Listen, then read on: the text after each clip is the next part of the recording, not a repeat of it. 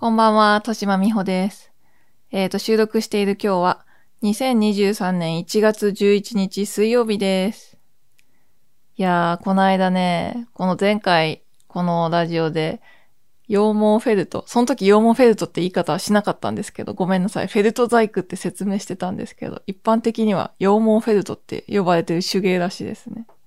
その羊毛フェルトで、なんか毛、毛をチクチクすると形になるやつの手芸の話をしたんですけど、その材料買いに行って、でもできないだろうなでもやってみたいなぐらいの感じで言ってたんですけど、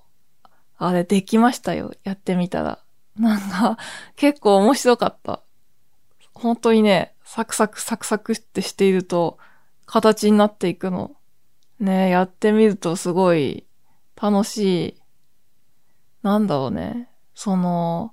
形を作る立体を作るっていうことにさ、すごい興味があったけど、立体を作るって何でやっても結構それなりに難しいじゃないですか。なんか今までは裁縫でやろうとしてたんですよ、やるときに。うーん。例えば私やっぱぬいぐるみ好きだから人形みたいの作ってみたいと思っても、その裁縫縫い合わせるっていう形で立体を作るってめちゃめちゃ難しくて、そのまずパターンを起こしてさ、その通りに布を切って、まあまあ型紙を切ってですよね。先に紙を切って、それを当てて、なんかチャコペンでなぞって布を切ってみたいな、なんかそういうのがさ、到底できそうになくって、うーん、なんか私幼稚園用品、子供が幼稚園に入る時の用品一応手作りしたんですけど、ミシンで。なんかそれも型紙をさ、作ってやるっていうのがすごい無理すぎて、その型紙を正確に、その何センチかける何センチみたいな長方形、ね、ただの長方形なんだけど、長方形に切れなくって、もうボール紙で、ボール紙だって、ボール紙でさ、あのマス目の入った硬い方眼用紙を買ってきて、もう何センチ何センチで絶対曲がんないように切り抜いて、それでやったぐらい、なんかあの、裁縫の、なんていうの、型紙作り及び型紙の通りに切るっていうのが苦手だったんですよね。でもなんかこの羊毛フェルトだったら、その立体を作るにも結構直感的に適当にやっても大丈夫。ね、だからそれで前回はそのフェルトキットみたいなのを買ってきて、一番初心者向けのさ、別になんか個人的に可愛いと思ったかっていうと微妙なものだけど、まあ子供に選んでもらって簡単な中からこれがいいって言ったやつを買ってきてさ、なんかにゃんこみたいのが、なんか雪見大福みたいな感じのにゃんこがね、できましたよ。すごい楽しい。なんか写真とかブログとかに載せとこうと思うんで、よかったら見てください。なんで手芸を見せられなあかんのやって感じだけども、興味があればお願いします。えーとですね、早速今日のね、テーマについて喋っていきたいと思うんですけど、今回はお便りからのテーマになります。えーと、ラジオネームやよいさんからのお便りです。読んでいきます。としまさん、こんにちは。としまさんの小説が昔から大好きで、ブログも愛読していたものです。ありがとうございます。ラジオの更新も毎週いつも楽しみにしています。以前エッセイに出てきたハチが今も大切にされているエピソードを聞いて、なんだかとっても嬉しくなりました。これ第2回の人形会ですね。すごい昔に書いたエッセイで、そのハチを買った時のことを振り返って書いてるやつがあって、でも10年以上前の本ですよね。ね、よく覚えててくださいました。ありがとうございます。続き読みます。私は戸島さんと同じような書き物の仕事をしているのですが、業界ではまだペーペーの下っ端です。しかし、自分と同じ立場くらいの人が自分がやりたかった仕事をしていたり、結果を出していたりするのを見ると、いつもじりっとした嫉妬を感じてしまいます。このね、なんか嫉妬にじりっていう擬音が来るのがすごいリアリティが あった、リアリティを感じました。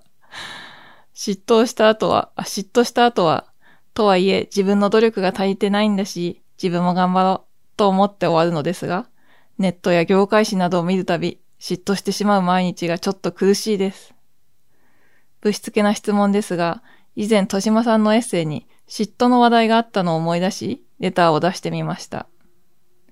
エッセイに嫉妬の話題は、多分、この8の話が載ってるのと同じ本だと思うんですよね。やさぐれるにはまだ早いっていうメディアファクトリーさんから出した本で、まあ L25 っていう昔あったフリーペーパーの最後の方に載せてた、載せてもらってたエッセイをまとめた本なんですよ。それに書いた嫉妬の話っていうのはね、ちょこっと説明させてもらいますけども、なんかこう、検索？すごい、嫉妬のあまり同業者の悪口を検索しようとするっていうエピソードで、なんかこう、すごいさ、なんか、そもそも年末になるとベストなんとか本、なんとか本発表みたいな機会が重なってなんとか賞の発表とかさ、候補の発表とかが重なって、そこになんかこう、なんか自分の仕事ちょっと進まなくてイライラしてると、なんか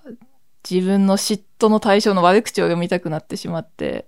なんか検索しようとするみたいな話なんですよね。多分そのことかなって思いました。他にも嫉妬について書いたのあるけど、この8と同じ本は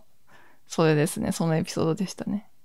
ちょっとすいません。ちょっと揃えましたが、続き読ませていただきます。現在、豊島さんは同業者の方や自分と同じ立場の人、過去仕事に限らず、過去閉じ、への嫉妬に折り合いがつくようになりましたか？また何かアドバイスをいただけたら嬉しいです。ということでした。全部読ませていただきました。ねえ、本当うん、何にも物質系じゃないですよ。私はこう、やっぱり、ね、こうやって、なんか、むにゃむにゃヘラヘラ、うふふみたいな感じで、すぐうふふ、デュフフって言って喋ってるけど、すごい、嫉妬のプロだから、もうめちゃくちゃね、嫉妬がすごかった人だからさ、もうぜひぜひ聞いてくださいみたいな感じだけど、なんかでも、聞いてくださいって言っても嫉妬が私解決したのかなっていうのはちょっと疑問であって、なんかね、このお便りいただいたのが、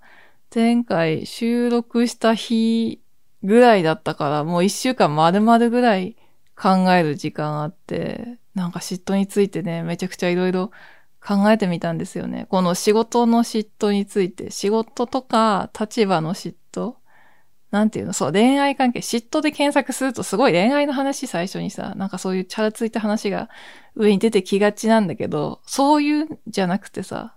なんかその、彼彼女の元彼に嫉妬してしまうとかそういう話じゃなくて、手ですよ。なんか、その、自分より恵まれてそうなあいつへの嫉妬？なんか そういうそういうのに関してね、すごい考えてみたし、うん、考えてみたのがうまくまとまるかわかんないけど、今回はテーマにして喋ってみたいと思います。じゃあ早速行ってみましょう。第16回になります。聖なる欲望ラジオ。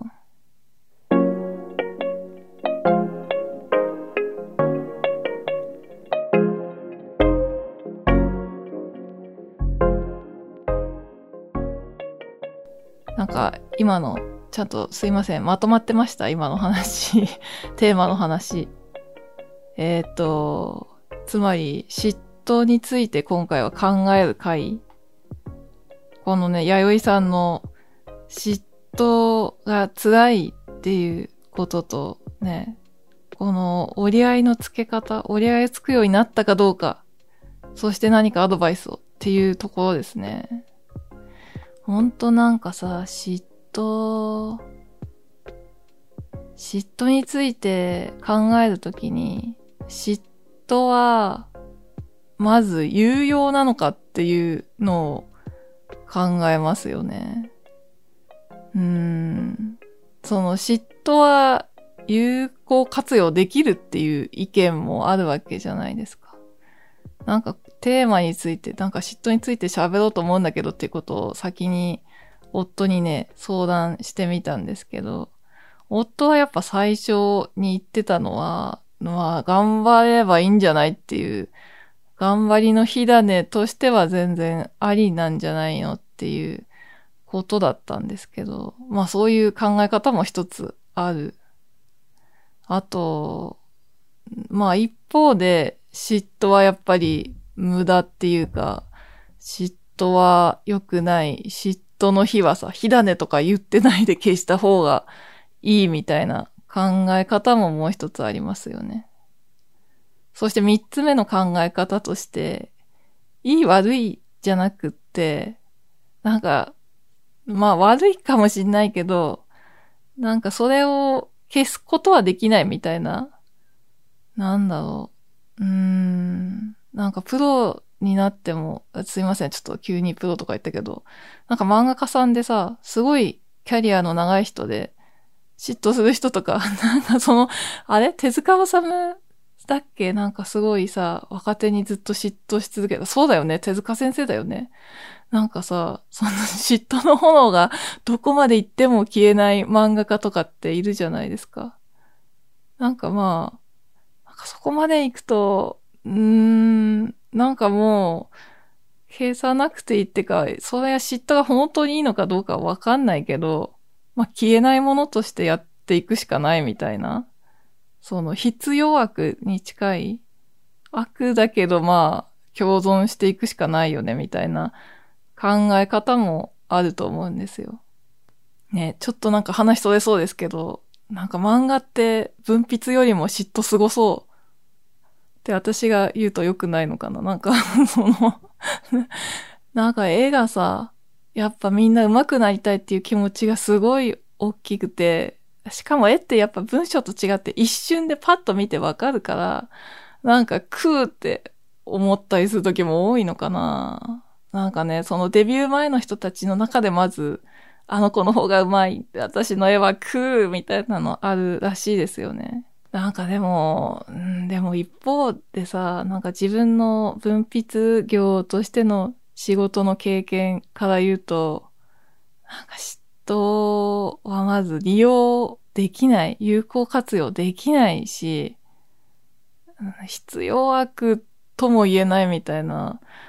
やっぱない方がいいのかなっていうさ、感じはしますね。まあなんとなく弥生さんもそう思ってるのかなっていう感じは、火を消そうとしてる感じはしますからね。このじりっとした嫉妬を、なんか自分も頑張ろうっていう風に終わろうとしてるから、やっぱ消そうとしてんですよね。でもなんか、毎日こう、何かしらの情報が目に入ってくるので、苦しい、ちょっと苦しいって書いてらっしゃいますね。なんかこう、私が嫉妬をさ、おすすめしない理由としては、うん、まあ自分がやっぱり なんか嫉妬に焼き尽くされたようなものだから、まあその、小説家時代ですね。私の文筆家時代って2個あって、その小説家をやっていた時と、一回実家に帰った後、ライター、こっちに出てきて、インタビュー中心のライターとしてやってる時ですね。それで、やっぱ小説家時代は嫉妬がさ、すごくてさ、なんかそれで頑張れた部分よりも、やっぱりうん、それで自分を害した部分の方が、精神的に害した部分の方が大きいなって思うんですよね。なんかこの弥生さんが読んでくださったと思われる本以外の本でね、別の本でそのライターになってから振り返って、小説家時代を振り返った本では書いたんですけど、やっぱなんかやってる時の嫉妬がすごくて、なんか、ダヴィンチのさ、ベストオブジイヤー、ブックオブジイヤーか。ブックオブジイヤーとかの特集号あるじゃないですか。この間夫が 久々になんか、なんか気が向いたのか買ってきてくれてね、見てみたんですけど、今はもう何とも思わないですよ。何もさ、そこで選ばれてる本に対して、選ばれてる作家さんに対しても思うことはないけど、やっぱ自分が現役の時に、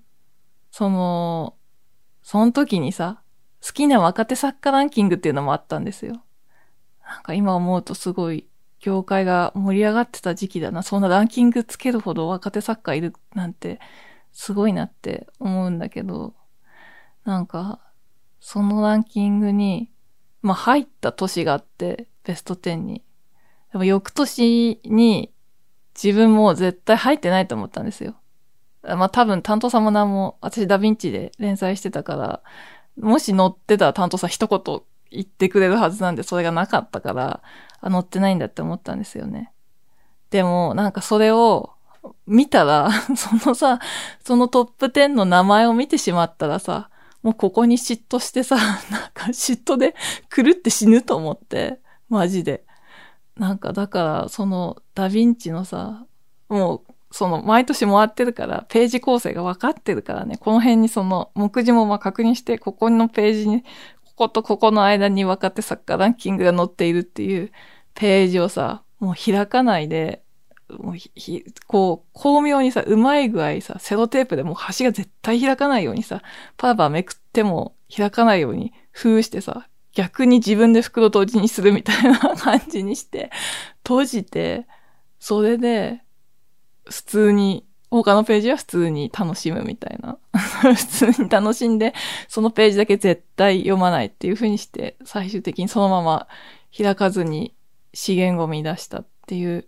年があったんですよね。なんかね、ほんとそんぐらいダメだった。なんか心が。その検索の件もさ、さっき軽く話した検索の件ですけど、まあ、その、悪口読みたいんですよね。その自分が、自分が畜生と思ってる相手の悪口をさ、私以外の人から聞きたいと思ってなんか、検索して、最初はやっぱその人の名前とか作品名とかを入れて、感想って入れて検索するんですよ。でもね、感想とか入れても、そんなことでは悪口はまだ出ない 別に感動しました、みたいな。素晴らしい本です、みたいな本しか別に、本じゃないよ。素晴らしいっていうコメントしか出なくって、ねまあ当たり前ですよ。人気作家だからさ。人気作家ってそういうことだからさ。なんかだから、出ないなと思って、なんか、もう一つ、もう一つなんか、けなし言葉、なんかこう、うまく入れないとと思ってさ。それで思いついたのが、こう、どこが面白いのかっていう検索ワードだったんですよね。すごい、これさえ入れればクソみそにけなしてる商標が見れるに違いないって思ったけど、なんかそれ、それでもやったら終わりだと思ってやんないかったっていうエッセイのうちなんですよね。本当にやんなかった。それはなんか、と言いつつ後でやりましたみたいな話じゃなくて、やっぱそこは本当にプライドがね、それだけはやっちゃいかんっていうふうに思ってやんなかったけど、うーん、ねちょっと、今回、あれですよね。なんかドン引き、み皆さん、皆さんにドン引きされるかもって思いながら喋ってるけど、ねなんかね、同業の人に対して、でもそれも同業みんなに対して思ってるわけじゃないんですよ。自分より売れてる同業者全員が憎いとかではないんですよね。やっぱそこでさ、なんだろうね。まあ、何人かに絞られるんですよ。その対象がさ。私ずっとその同年代の作家だと、綿谷りささんが好きで、綿谷さんのこと褒めちぎってるけど、やっぱ、綿谷さんに対しての嫉妬はないんですよね。まず純文学だし、ジャンル違うからさ。なんか、みんなが読者の人たちが持ってるよりもずっと、そのエンタメジャンルと純文ジャンルの間の壁って高くって、そんなにね、交わることはない。その、全然競争相手じゃないから、それはいいんですよ。そこはだから、いいと思ったら素直に褒めれるし、まあいいと思って素直に褒めてたけど、褒めまくってたけど、だからそうじゃなくて、やっぱ、その、直接的にさ、同じ土俵に上がる人たちに対してはやっぱすごい警戒心っていうかさ、もう 今下打ちしそうになった 下打ちしそうになったんだけど、なんか、う、ん、まあ警戒心を抱いてたんですよね。でもさ、その、さ、嫉妬心を、その、夫にさ、このテーマについて相談したときに、例えばこの人とかに嫉妬してたんだよっていうのを具体的にさ、その作家さんの名前を挙げたら、なんでって言われたんですよね。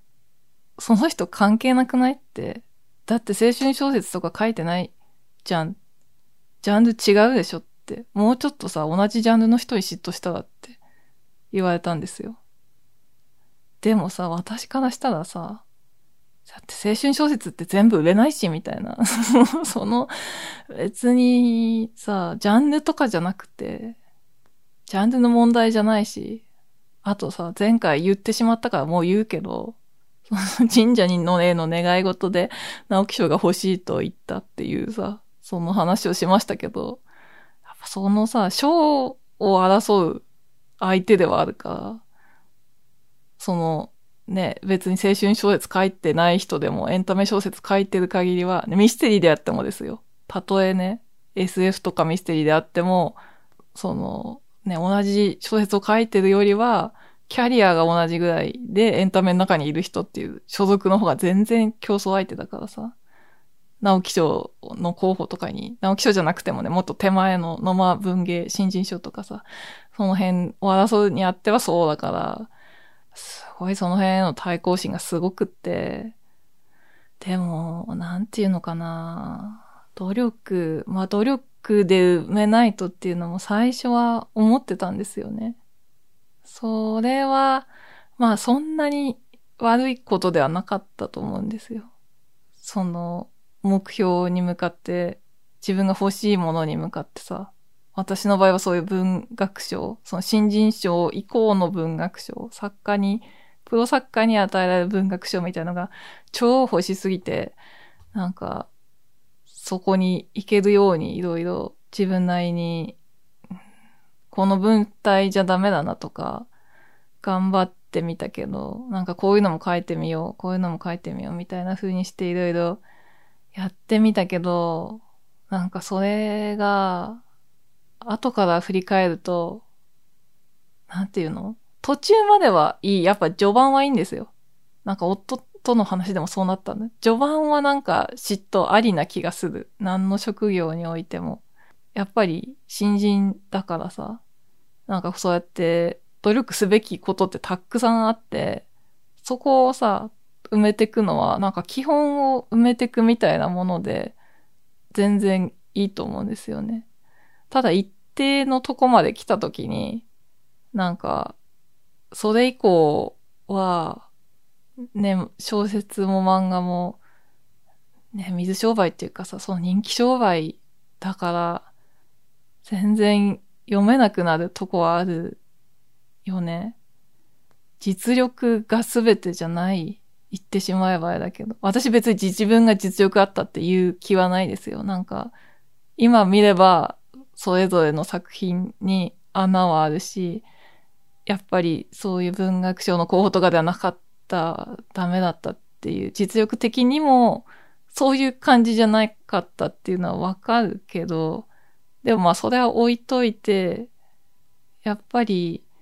実力のある人がすごい必ず売れるとか必ず見つかるっていう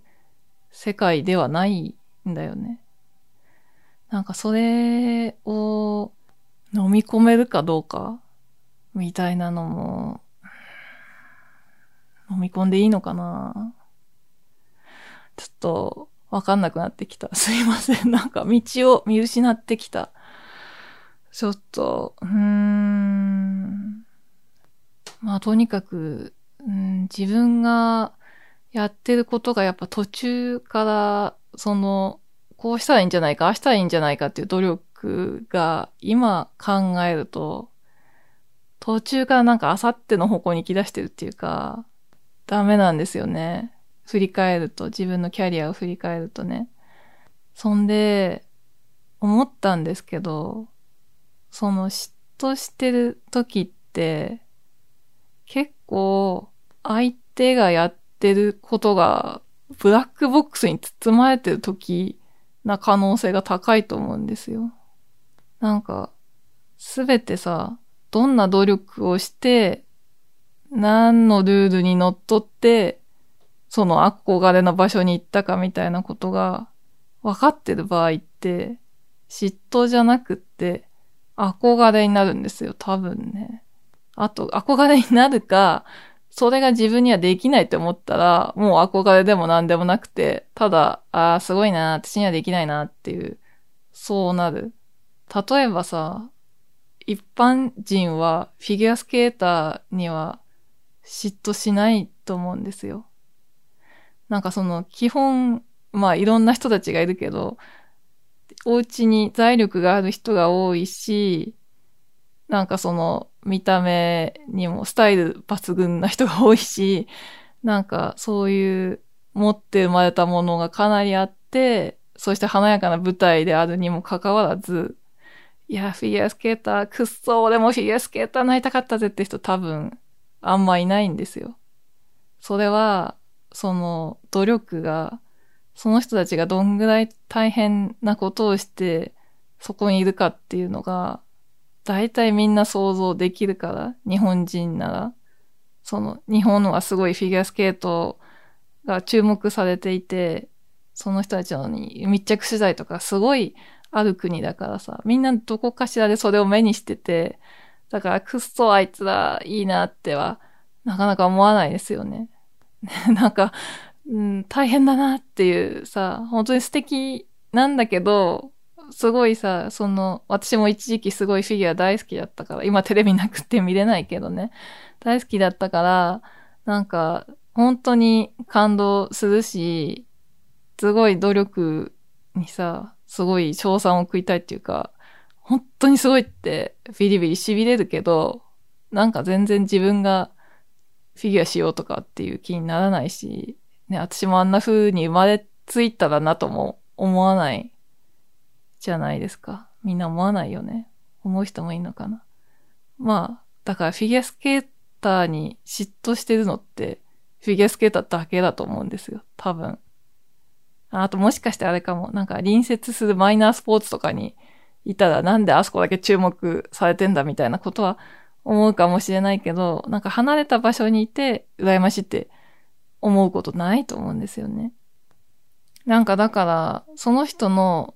努力の方向とか、どんぐらい努力が必要かっていうことが完全に見える形になってれば、嫉妬は生まれないはずなんですよ。だから、誰かに嫉妬してる時って、その人の努力の内容は本当は見えてないんですよね。なんかこれってちょっと怖いなって思って冷静に考えるとね。なんか嫉妬っていうのはね、この弥生さんもさ、努力っていう言葉を、あ、努力とは言ってないか。あ、書いてる書いてる。とはいえ自分の努力が足りてないんだし、自分も頑張ろうって書いてますよね。なんか、そういう嫉妬すると、ああ、努力が足りない。なんか心の中でじりってする部分があることに対して、でも努力不足だ、頑張ろうっていうふうに思うけど、本当はその努力内容はわかんない。まあこの方はちゃんとね、書き物をしているって分泌業であることは書いてるから、まあそっちだとしますけど、その努力の内容っていうのが、まあ、だから、たくさん読んでたくさん書いているかなって思うけど、かなでしかないんですよ。なんか、そうかもしれないし、そうでもないかもしれないんですよね、本当はね。その、才能の部分かもしれないし、そうそうそう、才能っていうのが入ってくるとまためんどくさいよね。まあ、フィギュアでも漫画でも何でも入ってくるんだろうけど、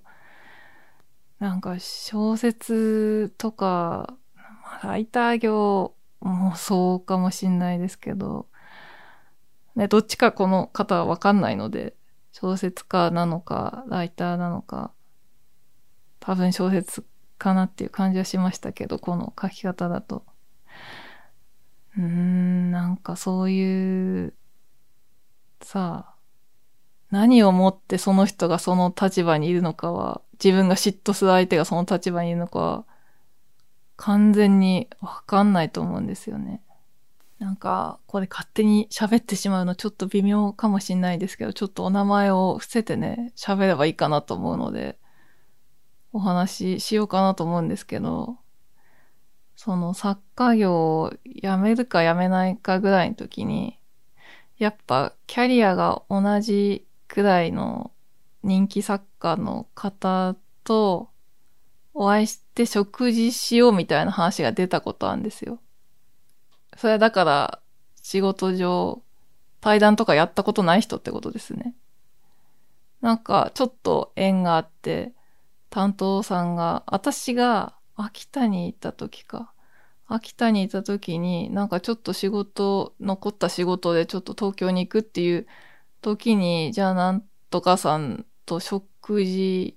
しませんみたいな話になって、あ、ぜひみたいな感じで行って、誘ったら、その担当さんが声かけてくれたんですけど、誘ったら、なんか、その、仕事、仕事っては言わなかったかな。なんか、ずっと行きたいんだけど、行きたいんだけど、でも、もう、月のうち、その1ヶ月のうち、14日が、会食？飲み会？なんかそういった夜の食事の予定で埋まっているから、ちょっといけないっていう風に言われたんですよね。なんかその、多分さ、その人は、こう、断りたくなかった。なんか、無限に断ったと思われたくなかったんでしょうね。私に。なんかその、ね、あっさり断りやがってって私が思いそうだったのかな？なんかそういう嫉妬しそうな人間に見えてたのかもしんないけど、本当にどうしようもない事情なんですってことを多分言いたくって、そう言ったんですよね。言ったってか私は直接聞いてないけど。なんかそれを聞いた時にさ、ね、やっぱり思うところありますよね、すごい。なんか、人気があるってそういうことなんだっていうさ、その、なんていうの ?14 日間って言われると、月のうち14日って言われたらさ、多分それってもう、もしかしてその中にさ、2、3さ、プライベートの予定は入ってるかもしんないですよ。あと、プライベートかどうかわかんない境界線。同業者の付き合いとか、その別にかしこまった場じゃないけど、まあ、顔出しておこうかなっていう、なんかグレーゾーンの場とか、いろいろ混じっての14だとは思うけど、そう、入れたいと思って入れた、もう日数じゃないじゃないですか、完全に。だからやむを得ない事情でそこまで来ちゃってるっていうのをさ、なんか聞いたときに、なんていうのかな。うーん、ちょっと気の毒って言っちゃったら失礼だけど、すごい失礼かなとは思うけど、なんかそれに近い感情が生まれたんですよね。なんか、ここまでしないといけないのかなっていう。みんながそうじゃないかもしんないけど、結局、うん、知名度があるっていうことは、付き合いが多いっていうことで、なんか、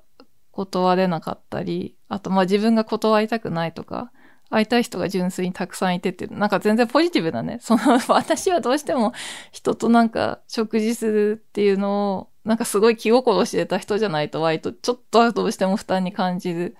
なっていう人間で、その方は全然違うのかもしれないけど、ね、どんな人と会う時もポジティブな気持ちで会ってるかもしれないけど、たとえそうだとしても、その、文章を書いている身でさ、夜の何時間かを人とわーって過ごしてさ、その後、仕事をしたりしなきゃいけなかったり、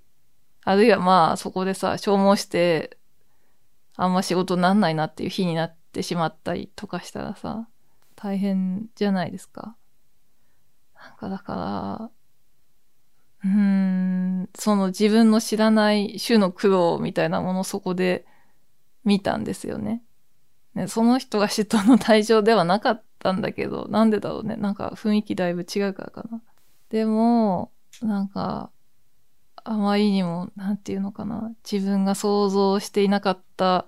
努力っていうものの存在みたいなのをさ、努力ですよね。私から見たら、それってもう、努力というか、努力、その人にとって努力かどうかわかんないけど、もし自分がそれをやんなきゃいけないとしたら、はっきり言ってなんか、コストに感じる。すごい、自分が払わなきゃいけない労力に感じちゃうからさ。なんか、そういう世界もあんのかと思って。その自分が 売れない売れないって言ってさ、なんか、ね、私はその人とは逆でさ、会いに来る人なんて全然いなくて、担当さんともさ、そんな食事なんて年に一社一回 みたいな感じで、本が出たら一回みたいな感じでさ、全然会わずに仕事してたけど、なんか、そういうのが良くなかったかもしんないと思う一方で、一方でですよ。なんか、でもそういう自由はあったっていうことだなって思って、なんていうのかな。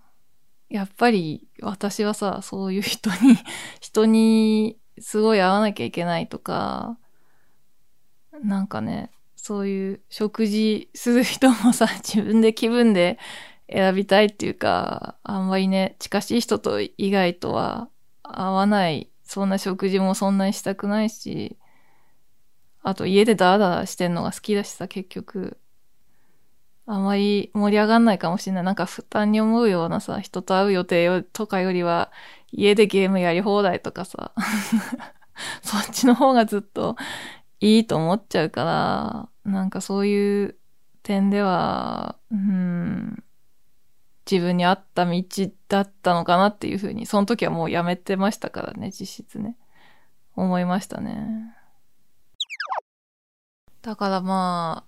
あ、私自身の経験から言ってしまえば、その少なくとも小説とか文筆の仕事においては、人の努力って結構ブラックボックスに入っていて、努力の種類が結構全部見えてるわけではないから、なんていうのかな。嫉妬して努力するっていう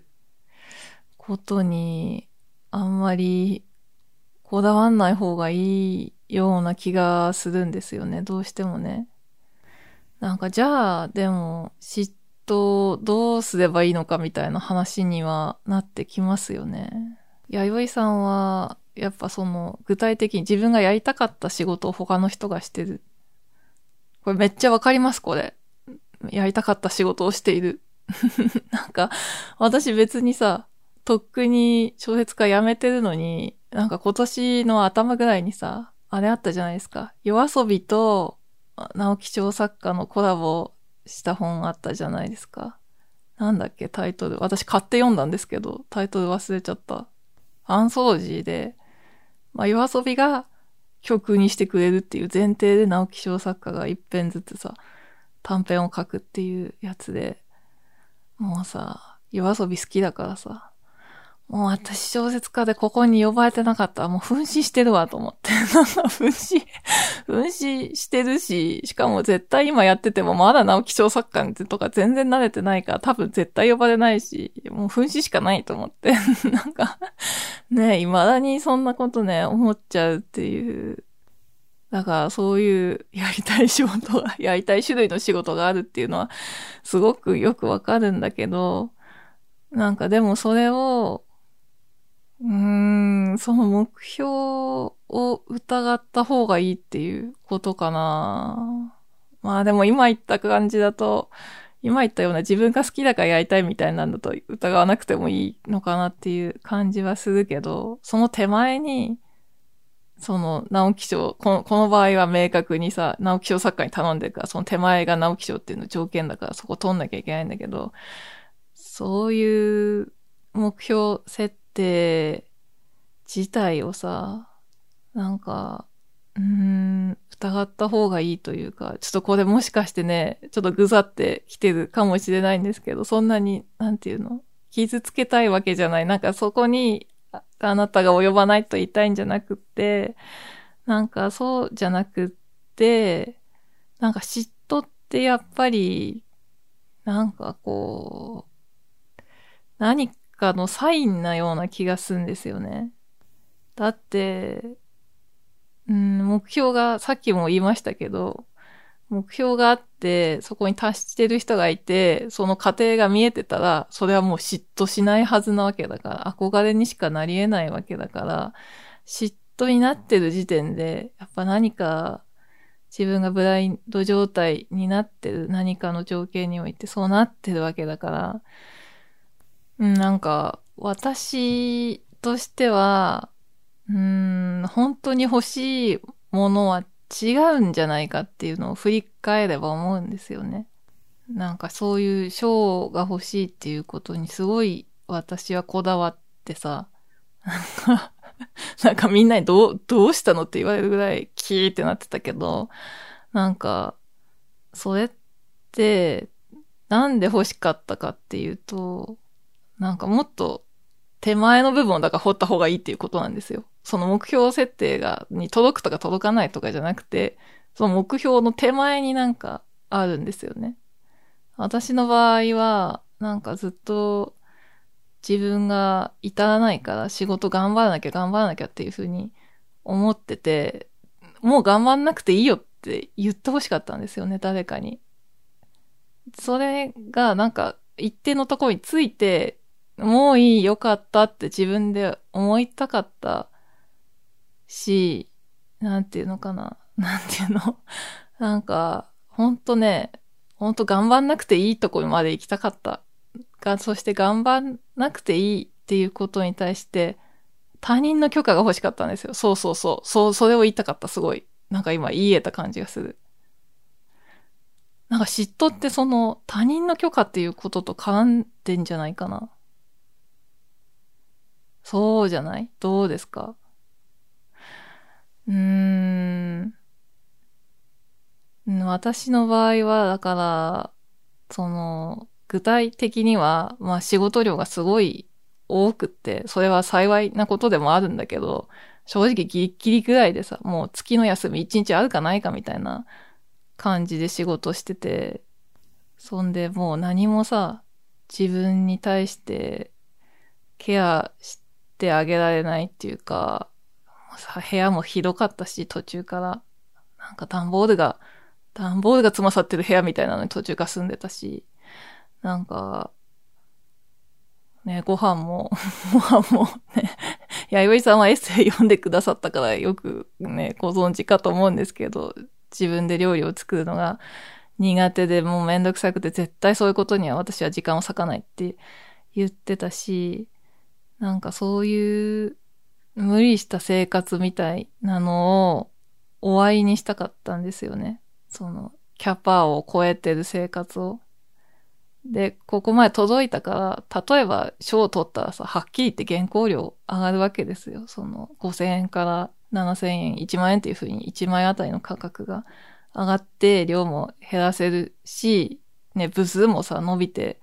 もうどんどん仕事量減らせる方に行くってその時は思ったんですよね。実際には違うような気もしてんだけど、冷静に考えたらね。だから、すごい、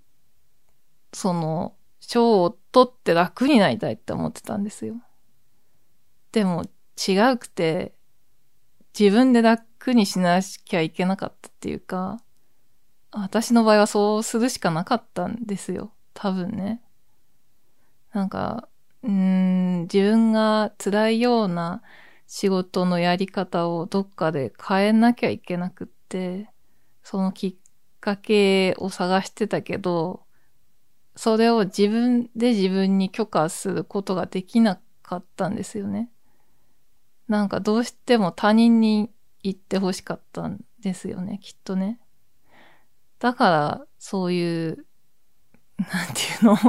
そこに届かないともう死ぬみたいな感じで、カーっていつもさ、なってて、の終盤に行くにつれておかしくなってったっていうか、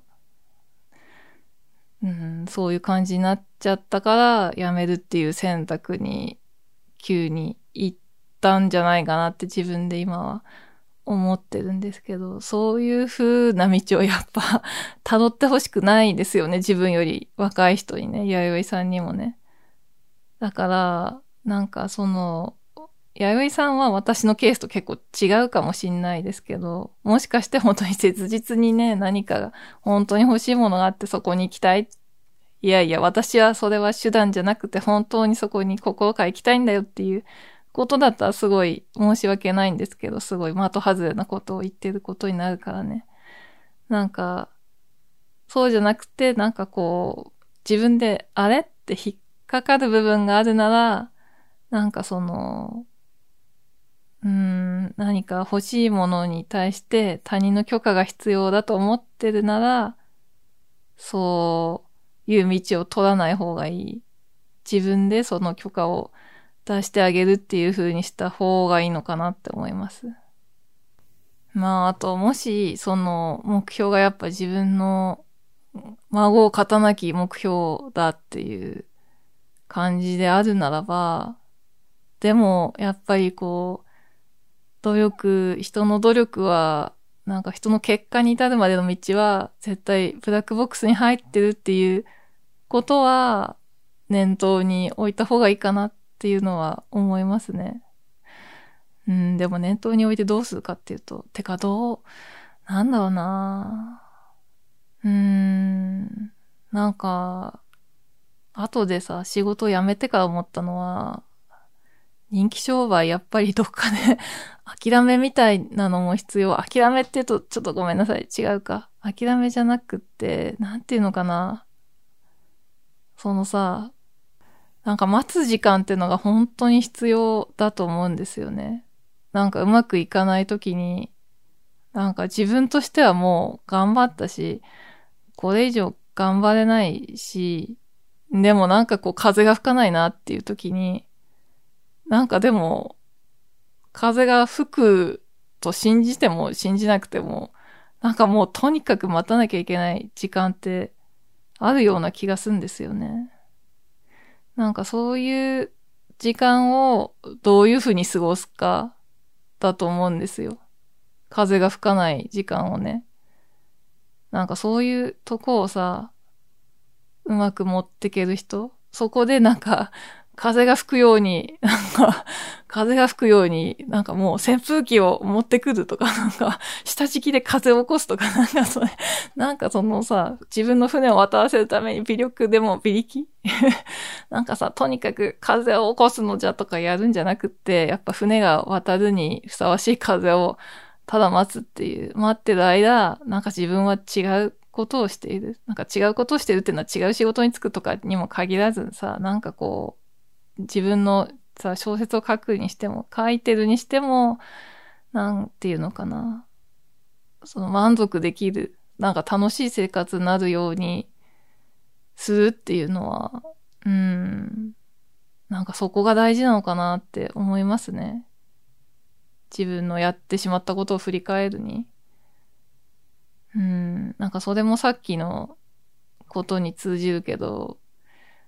なんか、仕事してる間やっぱり、うん、楽しいことがなさすぎたっていうか、そのやってること、純粋になる作業はさ、小説を書くっていうそれ自体は楽しかったけど、なんか生活が何も楽しくないみたいな感じだったから、楽しくないとは言わんけど、別に TS とか2ちゃんとか楽しんでたけど、なんかそういう、そういうことじゃなくて、何かもうちょっとさ、充実した生活を送ればよかったなっていう気持ちはありますね。うん。なんか後悔があるとしたらやっぱ努力が足りなかったとかじゃなくて、そっちを私は後悔してるから、なんていうの？自分で継続できる生活じゃなかったっていうことを後悔してるから、うん。ねだから、ね風、風を待つですよ。風待ちですよ。風待ちをうまくやるっていうのが強いて言うならばアドバイスでしょうか。なんかね、大丈夫かな？こんなアドバイスでぐさっと来てないかちょっと心配だったりするんですけど。なんかほんとね、努力が足りないとかじゃないんですよ。きっと。知らんけど、ね、本当に、本当にさ、弥生さんの努力を見たわけじゃないから、なんとも言えないけど、きっとそうな気がする。ね。だって本当にそれだけだったらもう報われてるもん。うん、だから、ね、がむしゃらに頑張る以外のことも世の中すごい大事だなっていうふうに思います。さっきお話ししたさ、その14日間会食しなきゃいけない作家さんもさ、もしかしたらでもそれ楽しみかもしんなかったですよね。ちょっと私にはね、それだとキャラが違いすぎて、なんか想像する余地もないけど、想像できそうにないけどさ、その14日間の楽しみがあって、やっとやってんのかもしんないしね。ああとね、なんか、ちょっとだけ付け加えさせてもらいたいことがあります。なんかアドバイスとかじゃないけど、うん、まあ、この方がね、小説の方が、その記事ライターとかインタビュアーじゃなくて小説家だと仮定して、これは加えるんですけど、結構、小説家の特殊なとこで、なんか、肯定感がね、出づらいっていうのがあるような気が私はしてます。小説家全般じゃなくってさ、なんか、この、コミュ障で小説家だとっていう感じ？なんか、まあ、コミュニケーション上手な人はさ、どんどんやっていける仕事でもあるけど、その、こういう関係を広げていけると思うけど、そうじゃなくて私みたいにさ、大勢の飲み会とか絶対出たくないし、なんかこう知らない人と食事するだけで億劫だみたいな人がさ、なんかこういう関係広げようと思っても広がんないし、なんかずっと一人じゃないですか。基本仕事してる間。そのさ、いろんな人が支えてくれてはいるんですけど、その本になるまでの間に、その構成の方がいて、編集さんがいて、営業の方がいて、本屋さんがいてっていう風になってんのはわかるけど、実作業は一人じゃないですか。なんかその、一人作業だっていうのは結構、侮れない点っていうか、要注意な点なような気がする。なんかね、私はなんですけど、ライター業の時の方が、その、はるかにね、やりやすかったんですよね、気持ち上。なんかそれはまあ自分の考え方とかが変わったっていう点もあるかもしんないんですけど、その小説書いてた時よりも、その周りにいていいよって思われてるみたいな感じが高かったんですよ。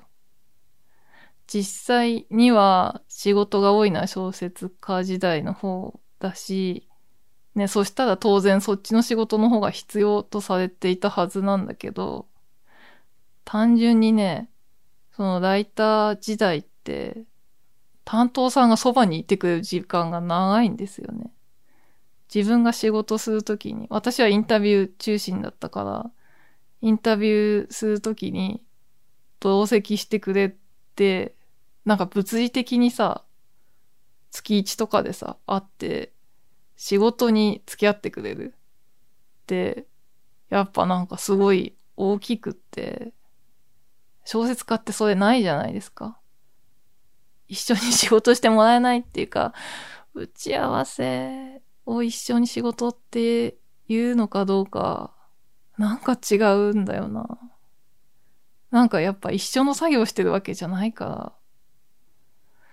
別にインタビュアーもそうなんだけど、なんかでも全然さ、その、いてくれてる感が違ったんですよね、担当さんの。なんか、本当に、その、意外とさ、誰とも会わない、誰とも席を共にしないことの辛さってあると思うんですよね。それでこう、仕事の話もしづらかったりとか、そういうさ、なんか、鬱憤みたいなのもさ、その嫉妬でね、胸が焼けても、なんかそういうことをあんまり気楽に話せない。私話してたような気もするけど、すごい。すごいさ、なんか友達に悪口とかをさめっちゃ言ってた気もするけど、なんか、うーん、すごい性格悪、性格悪って思うけど、なんかさ、まあそれでもなんか足りないぐらいのさ、たまりようだったから、ね、なんか気持ちを聞いてくれるところがあればいいなっていうのは思いますね。なんかね、もういっそカウンセリングとかに、うーん、行けばよかったなって自分の場合は思うかな。でもね、いいカウンセラーと出会うまでがまたね、大変なんですよね。なんかその、小説家ですとかって言うのも嫌だしね。なんか結構そういうとこで意外なみんなが思ってないきつさのある職業だっていうのは、なんていうの、念頭に置いててもいいかなっていうふうに思いますね。その分こう自分をケアしてあげるっていうかさ、結構自家発電的なのが必要なのかな。自分をねぎらう気持ちみたいなのって、頑張れ頑張れじゃなくてさ、ここまで頑張ったからいいね、みたいな、自分への声かけみたいなのが必要なのかなっていう気はしてます。ね、それをやるか、なんか、コミュ障じゃないならば、弥生さんがもしコミュニケーション上手だったら友達を増やしてみるか、ねえ。そんなところでしょうか。すいません、こんなんでアドバイスになってるでしょうか。なんか話す中で答え忘れちゃった質問というのがあるんですけど、すいません。えっ、ー、と、現在、豊島さんは同業者の方や自分と同じ立場の人、仕事に限らず、絵の嫉妬に折り合いがつくようになりましたか？っていうことなんですけど、同じ立場の人。私は同業者、今同業者って誰なのかな？私の中では小説の人とか、ライターさんはもう同業者じゃない。けど、まあ自分と同じ立場の人で言うと、あれですよね。専業主婦、幼稚園ママたちですよね。だからその辺の嫉妬はやっぱりね、今は同じ立場の人への嫉妬は消えてますね。なんかその、さ、ここで ぐちぐちさ、友達が好きの少ないとかっていうことを言ってて、友達が多い人はいいな、いいなっていう気持ちもあるけど、それは嫉妬ではない。やっぱ争ってないかっていうのも、その、さ、席を争ってないから、明らかにね、自分が友達増える性格になれば、まあ、そういう人はクラスで何人までですとかってことなくさ、なれるわけだから、その賞の候補になるとかと違って。あと、ね、そういう直接的に競ってないっていうこと以外に、さっきの努力の可視化の問題において、その友達多い人たちの努力って可視化されてるから、なんか、大変そうだっていうふうにやっぱどっかで思ってんですよね。その、LINE しまくるとか、その、土日も、なんていうの、遠くまで遊びに行くとかが、その自分には負担だって思ってるから、なんか、いいなーっては思うけど、なんかリアルに自分がそこに行きたいかって言われると違うなって思うから、ね、羨ましいけど嫉妬はないですよね。なんかそういう、羨ましいけど嫉妬はないっていうことについて考えると、自分なりの引っかかり、嫉妬の方の気持ちも少しわかるかなっていう気がしますね。ただね、やっぱね、今もね、私もチリッとすることあるよ。ある。なんだろう、チチリッとじゃない。チリッとってここにはね、弥生さんのお便りには書いてあるけど、まあチリッとぐらいだな。なんかチリッと、この間チリッとしたのはさ、なんか他の人のポッドキャスト聞いてて、まあ同じ大学出た人が喋ってたんですよね。私いつも聞いてるとこじゃなくて、なんかそれは夫に紹介されたポッドキャストだったんだけど、ポッドキャストの特定の回だったんだけども、私と大学が同じ子が、まあ、軽音をやってて、大学時代に。そんで、うちの大学には150のサークルが、音楽系のサークルがあって、なんで150もあるかっていうと、やっぱ、その人、軽音の中でも、あ150の中に軽音がいくつあるかわかんなかったけど、音楽系ってくくってたような気がするから。その中でも、その洋楽、何年代の洋楽のこの辺が好きとか今の日本のバンドしかやんないとか、コピーしかやんないとか、あと、その入ってくる人の熟練度とかによって細分化されているからこんな数のサークルがあるっていうことを喋ってて、なんかその時に私そんなこと全然知らなかったし、なんていうの？ほんと知る由もない、そういうのと無縁の大学生活を過ごしてたんで、なんかそれ聞いただけでなんかチリッとしたんですよね。それでチリッとして気づいたんだけど、私多分なんかバンドとかやりたかったんだと思って。なんかそれはその仕事としてじゃないですよ、もちろんね。なんか高校生ぐらいの時に、やっぱりさ、自分が音楽すごい聴いてたから、バンドやってみたいなっていう、ふわーっとした憧れはあったけど、なんていうの？それを割と、でもこんな見た目だしなとか、なんかこういう立場で、その教室でのさ、立場を考えみてっていうか、それを計算に入れて、ちょっとステージにみんなの前に立つとかはちょっとありえないって思って、こうスッて取り下げたけど、なんか、そういうのやってみたかったんだなって思ったんですよね。だからそれはでも今の自分とは関係ないけど、得られたかもしれないもの過去形でね。なんかこういうのが欲しかったんだなっていう、チリっていう感じですね。あとは、あとチリはさ、やっぱね、私すごいね、自分がこう、ネットでバズった経験がないから、その、いともたやすくバズを得ている感じの人たちに対してね、すごいね、チーッとする。そういうの見ちゃうと。そういうの絶対目に入んないようにして生きてますね。なんかこの番組ツイッターじゃなくて、番組ツイッターもろくにやってないけど、やったらさ、そういうの目に入ってくるから。本音を言っちゃった。なんか、本当にね、私、なんか、その、バズツイートみたいなの見るのがね、嫌なんですよね。もうすごいチリッとするあれ。なんなの？なんなんだろう？その、なんだろう、自分にバズる能力みたいなのがなさすぎて、でも、バズれる人って何回でもバズるじゃないですか、ああいうのって。そのさ、同じ人が本当に何回も、みたいな。ツイッター上手みたいな人いるじゃん。なんかね、あれを見るとチートするね。なんでだろう。バズりたいのかなでも、うん、でもバズったらめんどくさいっていうのもわかる。なんか変なクソリプとかもらいたくないし。なんかでも でもね、なんだろう。やっぱりその努力が可視化されてないからこれもね、チートするんだと思う。本当はその人はさ、めちゃめちゃもうツイッターのことにし、もう一日中考えてて、もう研ぎ澄まして研ぎ澄ましてさ、これは絶対バズるみたいな法則を自分の中で掴んでて、やってすごいことをしてんのかもしんないけど、やっぱ旗から見るとそういう努力って何も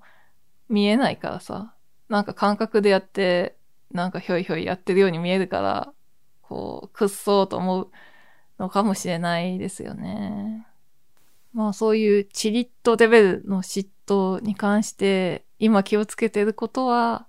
見ないっていう、それだけですね。なんか、私その、個人でも、そのプライベートのツイッターあるんですけど、めっちゃその、フォローする相手に気使ってる。そのフォローを厳選してて、なんか本当はさ、この人のファンだからこの人のことをフォローしたいなっていうのあるけど、その人がなんかリツイートが多い人だと、そうバズツイートが自分の目に止まってくるから、何万とか言ってるやつがさ、それが、なんていうの？うん、その、そんで特に自分が気に食わない感じとかだったりすると、なんかツイッターのバズりやすい文法みたいなのあるじゃないですか。あれ見るとなんかすごいカーってなんかなるからさ、それが、そういうリツイート回してくる人はフォローしないってやってるから、めっちゃね、本当は得たい情報も得られてないですね。なんか得たい情報のうちの多分10分の1ぐらいしか得てないと思う。そこまでして、なんかそのチリッから身を守ってますね。なんかあんまりやっぱその嫉妬に飲まれた経験があると慎重になってしまうのかもしんないです。弥生さんにね、それを、なんていうの、チートす情報を見ない方がいいとは言わないです。やっぱそれは、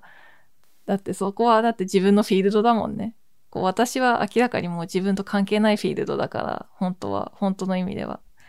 だからいくらでもこれは見ないようにしようってできるけど、関係あるフィールドだとやっぱ見ちゃうよね。っていうことは思います。ちょっとね、ちょっと中途半端になってしまったかもしれないですけれども、今回はそんなところで、えっ、ー、と、弥生さんぜひぜひ、こう、あれですね、嫉妬しちゃダメだとか、ね、努力は全部あさってなんだとか思う必要はないんですけど、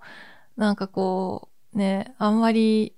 嫉妬、まあしてもいいやぐらいの気持ちでも全然いいと思うんですけど、なんかそこに注目するよりは、なんかこう、風を待って自分をケアしながらね、本当風を待ちつつ、仕事、お仕事をぜひぜひ頑張ってください。あとな、んか重ねて言いますけど、なんかこう、あまりにも私が的外れなことを言ってたら、スルーしといてください、ぜひに。すいませんです。ねえ。なんか他の方も嫉妬についてなんか思うところあったら、お便りいただけると嬉しいです。なんだろう。なんか、私も嫉妬しますとか言うよりはなんかこう、自分なりの対処法とか、嫉妬、自分が、私が見破ったその嫉妬の性質、こうすれば、嫉妬って実はこういうものじゃないかみたいな考察対処と考察があったらなんか、ぜひお便りくださいませ。この番組では、えっと、マシュマロアカウントを開いてお便りをお待ちしております。なんか、番組のご感想とか、こういうテーマで喋ってほしいとか、テーマまでいかなくてもなんかちょっとした質問などありましたらぜひお寄せください。マシュマロは匿名サービスなんですが、ラジオネームとか、ぼかした居住地とか、ぼかした年齢とかね、なんか言ってもいいよっていう方は書いていただけると嬉しいです。リンクは概要欄に貼っております。よろしくお願いします。この収録日現在で、えっ、ー、と、テーマになりそうな、結構長く喋りそうなご質問のお便りを一ついただいていまして、ね、そちらはもうちょっと後になるかなと思います。できれば次週やりたいとは思ってますので、送ってくださった方はお待ちください。今喋り終わってから突然気づいたんだけど、大方喋り終わってから突然気づいたんだけど、嫉妬するってさ、もしかして結構意外と自分のやってることに自信があんのかもしんないですよね。なんか手塚先生のケースとかはそれなような気がしてきた。なんか、その、自分がやれるだけのことをさ、全部やってる？そういう上で、なんかこう、グッてなる時があるっていうのはさ、なんかそれは、まあ、不服なところもあるだろうけど、裏を返せば、ね、自分はちゃんとできることやってるっていうことだろうから、なんか、あんまりね、なんか努力努力って思いすぎずに、なんか嫉妬しちゃったら逆に自分は頑張ってるっていうことなのかもしれないって受け流してみんのもいいのかもしれないですね。なんか今まで喋ったこととなんか全然違うこと言ってるかもしんないですけど、うん、なんかそういう転換はできるかもしれないって今思いました。ご参考になれば幸いです。えっ、ー、と、じゃあ長くなってますが、今回も曲紹介コーナー行きたいと思います。この番組では番組の最後に Spotify の Music プラストーク機能を利用して、えー、一曲テーマにまつわる曲を流すということをしております。Spotify ご利用の方以外は聞けないんですけども、曲自体は聞けないんですけれども、曲紹介まではお気軽にお付き合いいただけますと幸いです。えっ、ー、と、今日はね、嫉妬そのものの、なんかその恋愛の嫉妬じゃない嫉妬そのものの曲っていうのは、うーん、ちょっと、なんていうのかな、鬱憤みたいなものと関係しているかな、どっちかっていうと、なんか嫉妬の曲、ね、さすがにそれが主題ではないけど、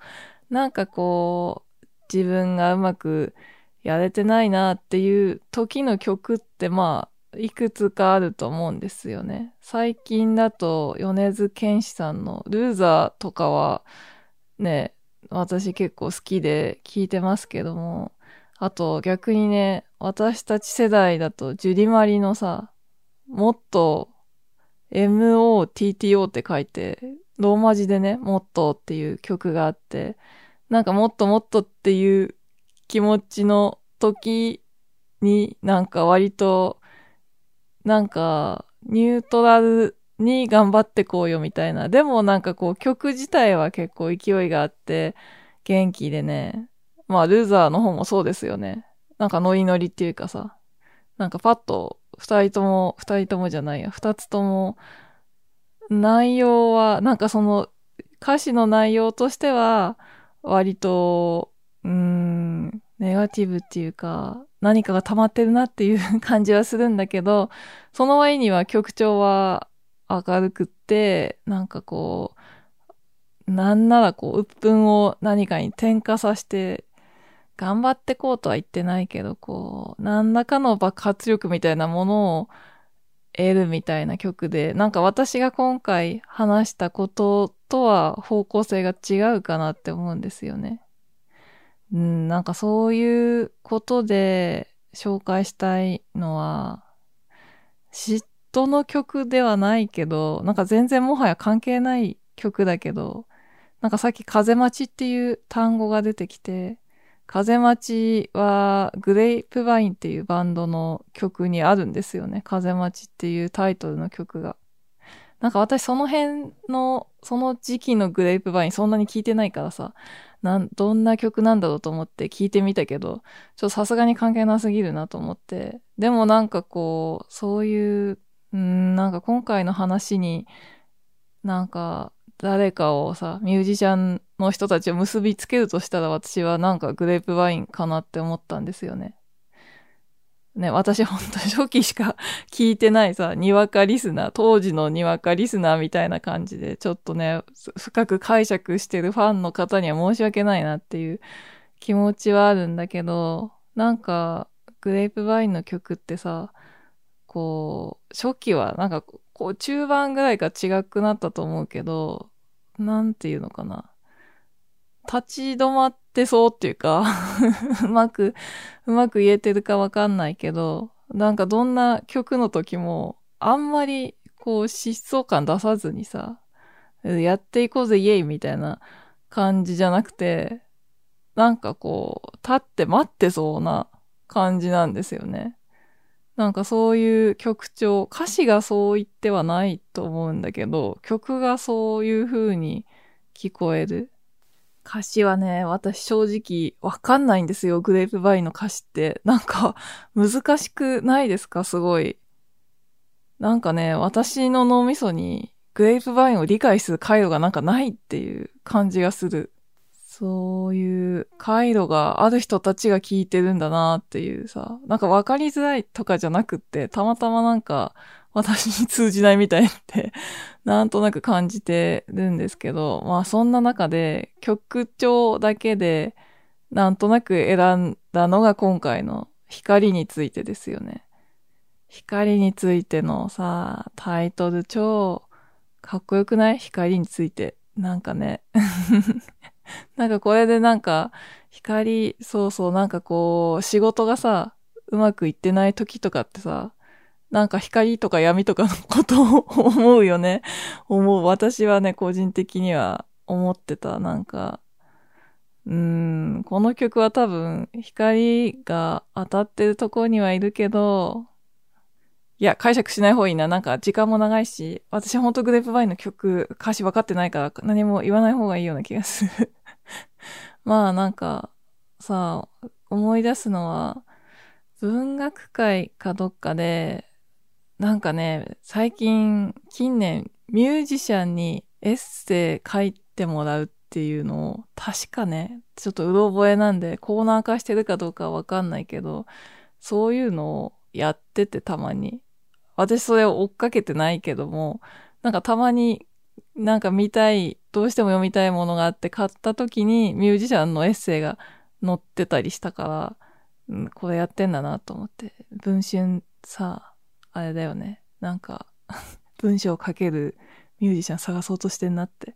思ったりね、したんですけど、なんかね、文春の思惑をすごい感じるって思ったんだけど、まあ、それ置いといて、なんかそれにこのグレープバインの田中さんがね、書いてたことがあったんですよ、エッセイを。それが、なんかコロナ禍の時の話で、なんかそういうさ、最初の頃、今だいぶ戻ってきたけど、最初の頃ってもう何にもライブとかできなくなって、ミュージシャンの人たちはもうこれからどうするんだっていう